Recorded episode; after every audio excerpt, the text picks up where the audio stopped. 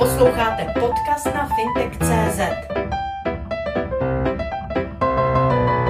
Ruská federace zahájila invazi na území Ukrajiny a Evropská unie i Severoatlantická aliance začaly hovořit o sankcích. Zeptám se naprosto přímo, jsou sankce, ekonomické sankce jedinou možností, jak se může NATO a Evropská unie postavit za Ukrajinu? Já začnu ještě možná trošku zpátky. Ruská federace zahájila invazi na Ukrajinu v roce 2014. To, že my jsme to nazývali nějakými eufemizmy jako anexe Krymu a separatistické republiky, to bylo jenom to, že jsme se jako Evropa chtěli uklidnit v tom, že nejsme ve válce, nebo že náš soused, významný soused, není ve válce s Ruskou federací. To není nic, že bych chtěl být hnidopich, ale je dobrý prostě, když se o něčem bavíme, jak ty věci nazývat pravým jménem. Ruská federace pokračuje ve svém útoku na území Ukrajiny. Sankce, pokud by měly Ruskou federaci bolet, aby k něčemu byly, tak by musely být v mnohem širším měřítku, než o jakém se vůbec dneska na západě uvažuje. Pokud se ty sankce nezavedou, takový, který by Ruskou federaci skutečně, skutečně bolely, tak se bojím, že opět vedení, já bych nechtěl, aby to vyznělo, že prostě nepřítelem západu, kam počítáme Českou republiku, je Rusko jako takový. Je tam spousta lidí, kteří určitě nesouhlasí s tím, co Vladimír Putin a jeho nejbližší okolí dělá. Ale pokud chceme zabránit té ruské věrchušce v tom, aby pokračovala v agresi směrem na západ a směrem k nám, tak skutečně ty sankce musí být bolestivé. Druhá věc je, že jakým způsobem pomoc Ukrajině dnes. Já se bojím, že na tu vojenskou pomoc je trochu pozdě.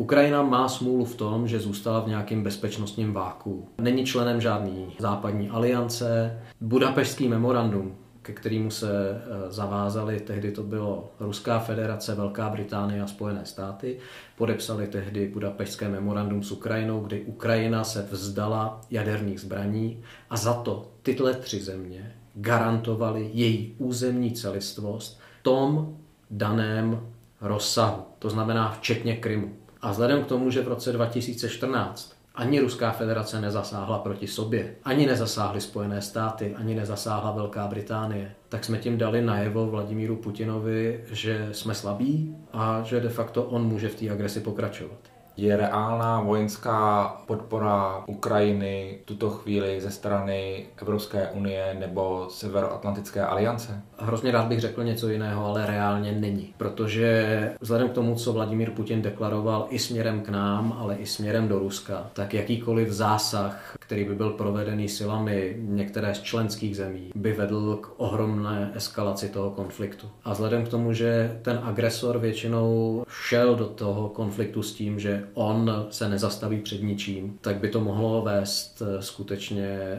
k válce, kterou tady nechce nikdo. Respektive jakoukoliv válku nikdo normální nechce. I země, které prohrály druhou světovou válku, Německo, Japonsko, tak pochopili, že je mnohem jednodušší a ve finále i levnější jakákoliv jiné území obsadit ekonomicky. Pokud mám nějaké zájmové území a obsadím ho prostřednictvím svých bank, svých společností, tak nemusím udržovat žádné, žádná vojska, nestojí mě nic okupace na lidských životech a podobně. Problém je v tom, že Ruská federace, přestože má velké příjmy ze svého nerostného bohatství, tak dodnes na tuhle filozofii nepřešla a stále rozumí pouze té hrubé síle.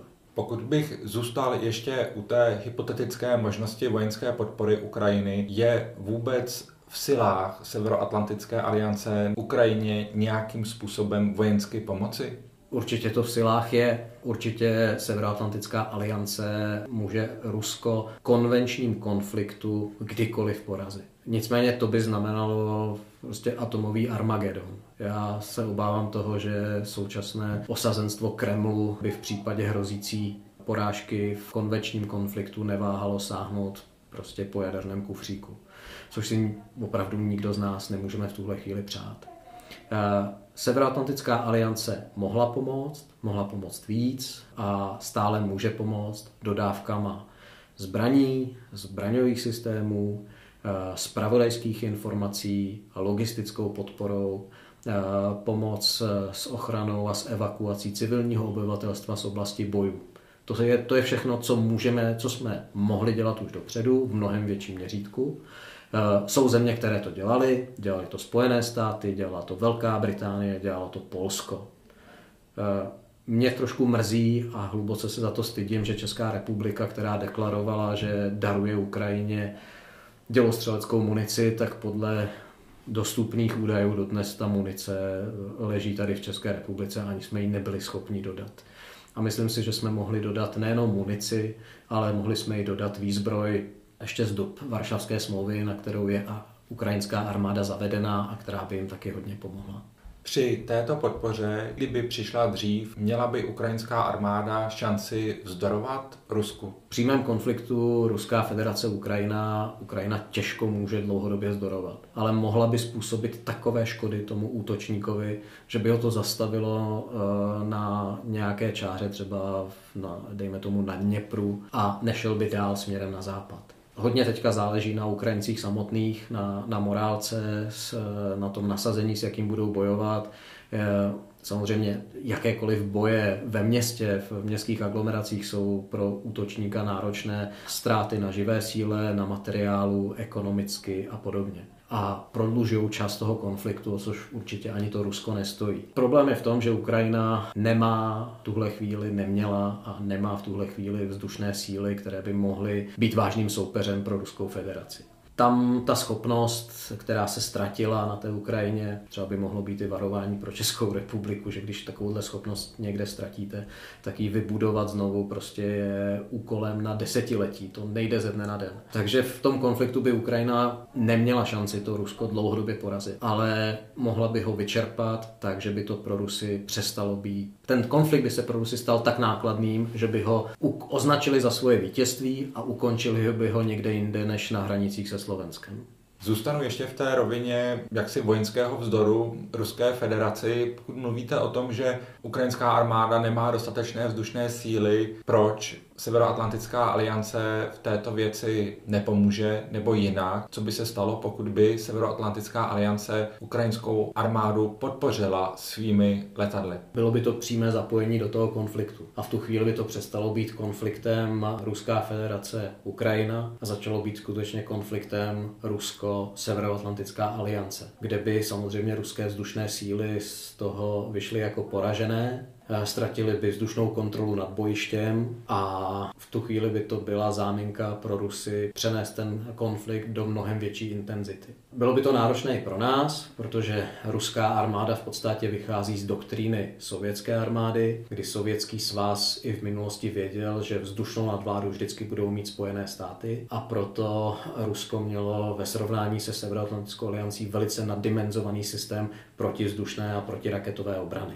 Systémy, samozřejmě došlo k jejich přesunu těchto systémů na území takzvaně separatistických republik, ale i tak velká část těch systémů je dalekého dosahu a působí z území Ruské federace. Ty by bylo nutné eliminovat. V tu chvíli by došlo už k útoku na území Ruské federace a zase rozšířil by se to do konfliktu, který nikdo nechce. Možná pro lidi v České republice bych to ještě dal na takový jakoby historický příklad, který je srovnatelný. Všechno, co se děje, vlastně to, co dělá Ruská federace, přestože jsme v jiné době s jinými herci a s jinými kulisami. A ono to platí o všech konfliktech, ono to platí o lidské historii, ta historie se neustále opakuje. Tady, když si vemu projev Vladimíra Putina, tak to přímo vybízí srovnání prostě s Adolfem Hitlerem. V tom smyslu, kdy Adolf Hitler a jeho projev v Norimberku v roce 1938, kdy komentoval Československo jako úmělý stát, vřet v těle německého národa. Ten projev, který měl Vladimír Putin, kde komentoval historii Ukrajiny, to bylo jak přes kopírák.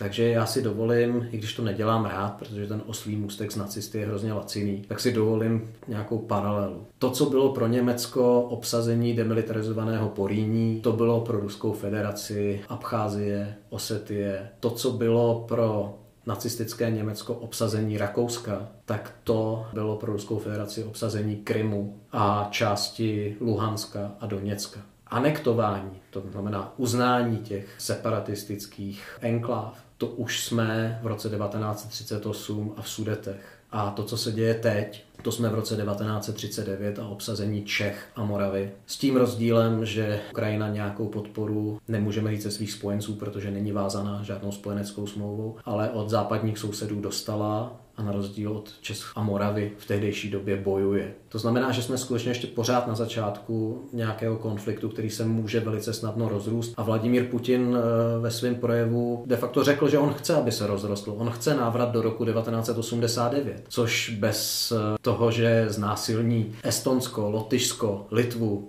a nerozšíří ještě eh, svou kontrolu svého blízkého zahraničí o bývalé satelity Sovětského svazu, tak by ten svůj plán nenaplnil. Teď je skutečně na čase mu ukázat sílu, protože jediné, čemu ty diktátoři vždycky v historii rozuměli, je skutečně síla. A my zatím projevujeme neustále jenom slabost. Zavést ekonomické sankce na separatistické představitele, to se museli opravdu v Kremlu válet smíchy. Pokud by to mělo mít nějaký odstrašující potenciál, tak by to muselo být totální odříznutí Ruska. Rusko je závislé na financování ze západu. Vždycky bylo. Byl to jeden z důvodů po té, co došlo k ekonomickému zhroucení Sovětského svazu, nebo ještě před ním, kdy už Gorbačovovi bylo jasné, že k němu dojde, kdy souhlasil se spojením Německa výměnou za ohromné finanční transfery z Německa, výměnou za úvěry ze západu. Pokud by došlo k tomu, že by západ byl schopný se sjednotit a skutečně říct, od dnešního dne s vámi, protože jste se vy sami tímhle útokem, který nepatří do civilizovaného světa, vyloučili z civilizovaného světa, my se před vámi uzavíráme. A to neznamená jenom, že eh, vás odřízneme od SWIFTu.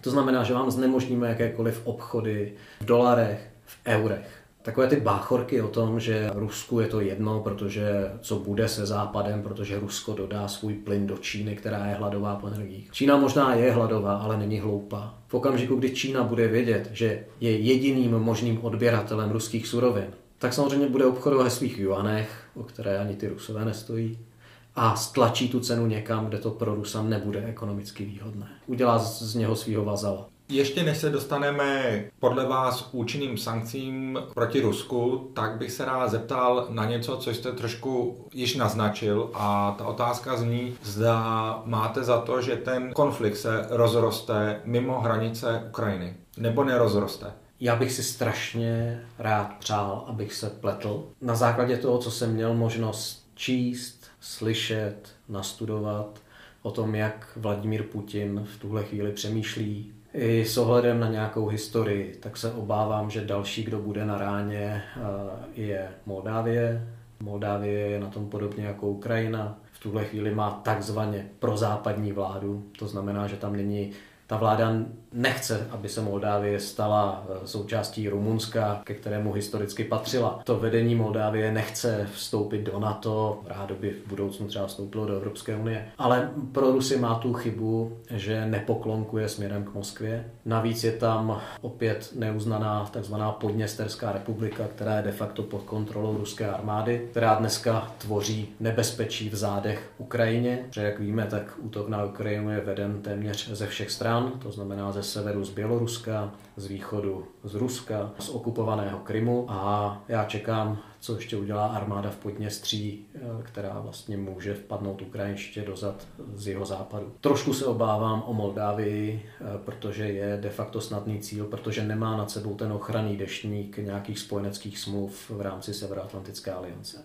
A pokud skutečně neuděláme zásadní kroky, k tomu, aby Rusové pochopili, že tímhle způsobem se v 21. století chovat žádný stát nemůže, tak se obávám, že třeba za dva, za tři roky budeme řešit už skutečně aktivaci čtyři článku 4 Severoatlantické aliance, protože dojde k nějakému útoku eh, nebo k významným hrozbám vůči baltickým zemím, kde eh, žije taky silná ruská menšina, která také potřebuje určitě ochranu matičky Rusy.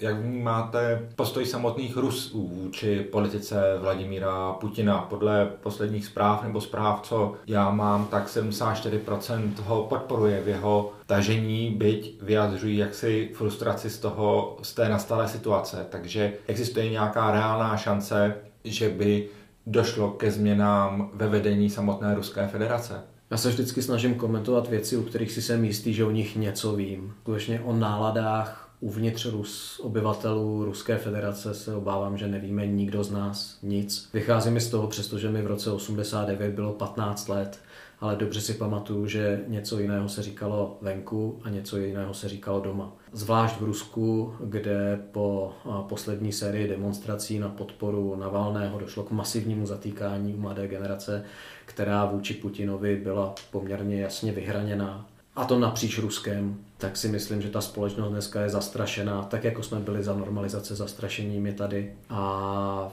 nevidím tam úplně sílu, která by byla schopná nějak veřejně vystoupit a nebyla by v zárodcích eliminovaná, tak jako se to stalo v Rusku, tak jako se to stalo v Bělorusku. Tam skutečně naše jediná naděje je, že to Rusko bude nějakým způsobem vyhladověné a spíš budou trpět ty bohatí, protože ty bohatí budou mít páky na to, měnit eh, případně vrcholný vedení Ruské federace.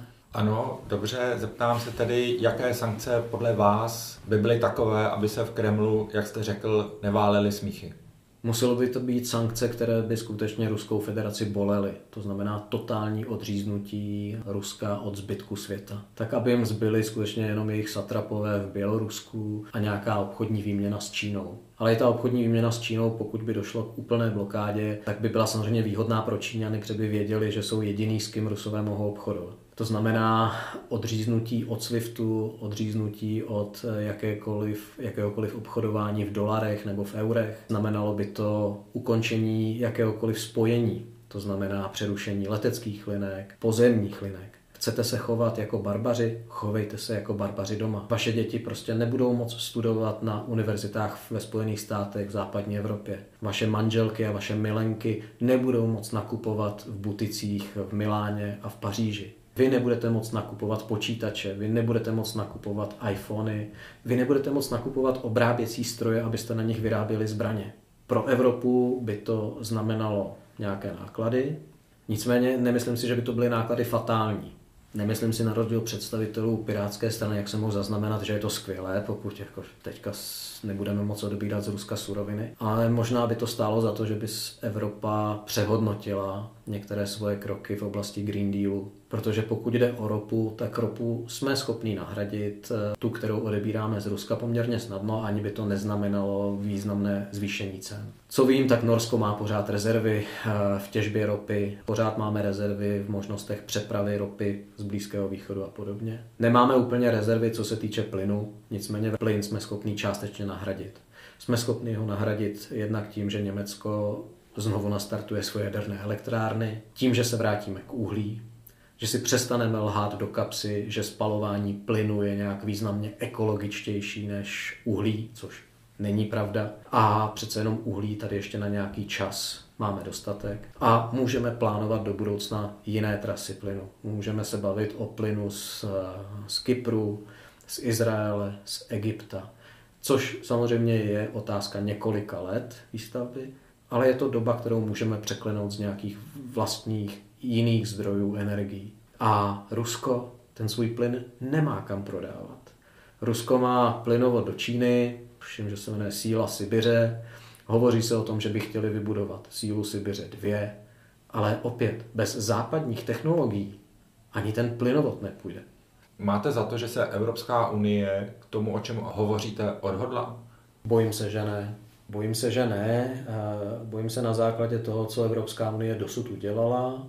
Bojím se ve světle toho, kolik mají nainvestováno společnosti ze západní Evropy do svých výrobních závodů v Bělorusku, v Rusku, kolik peněz tam mají napůjčované západní banky, kolik peněz mají západní společnosti. Jeden příklad z tisíce, British Petrol, těžbě surovin v Rusku. Bojím se, že ne a jak ukazuje lidská historie, všechno to povede k nějakým ústupkům. Ve finále nás to bude všechny bolet mnohem víc. Pokud se bavíme o politice, napadá mě slovo appeasementu vůči Rusku, jak hodnotíte projev prezidenta Miloše Zemana, který se jaksi v úvozovkách odvážil k výzvě k tomu odříznout Rusko od SWIFTu?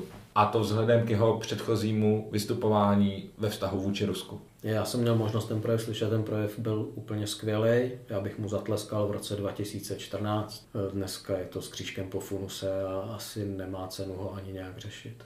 Celým naším rozhovorem se vlastně prolíná to jméno Vladimíra Vladimíroviče Putina. Zeptám se docela krátce a jednoduše, o co mu jde? Rusko není jako stoprocentně moje specializace. Samozřejmě vzhledem k tomu, že ten člověk ovlivňuje velký, svět, velký kus světa, tak se mu snažím porozumět, snažím se ho studovat. Měl jsem možnost číst řadu jeho projevů v originále, i projevů, které nebyly určený úplně veřejnosti. Můj pocit je ten, že ten člověk pochopil, že není nesmrtelný a když už nemůže Rusům dopřát vyšší životní úroveň, protože velká část prostředků z prodeje surovin, který Rusko má, tak končí v jeho klientelistických sítích, což je bizarní, protože on na jednu stranu hovoří o tom, jak je Ukrajina rozkradená, skorumpovaná, přitom Rusko je na tom úplně stejně. Rusko má jedinou výhodu, že ty suroviny na rozdíl od Ukrajiny má, takže je víc z čeho brát. Ale mám pocit, že Vladimír Vladimirovič se nyní rozhodl, že se zapíše do dějin, že jeho snem je, že pokud za 300 let prvňáčci v Rusku budou mít hodiny dějepisu, tak tam prostě vedle Petra I. Kateřiny Veliké bude jméno Vladimíra Vladimíroviče jako člověka, eh, který když jeho předchůdci otevřeli Rusku cestu k Baltu, eh, otevřeli cestu k Černému moři, tak on bude ten, který to zničené impérium z roku 89 navrátil zpět pod vládu Moskvy. Sledujte fintech.cz.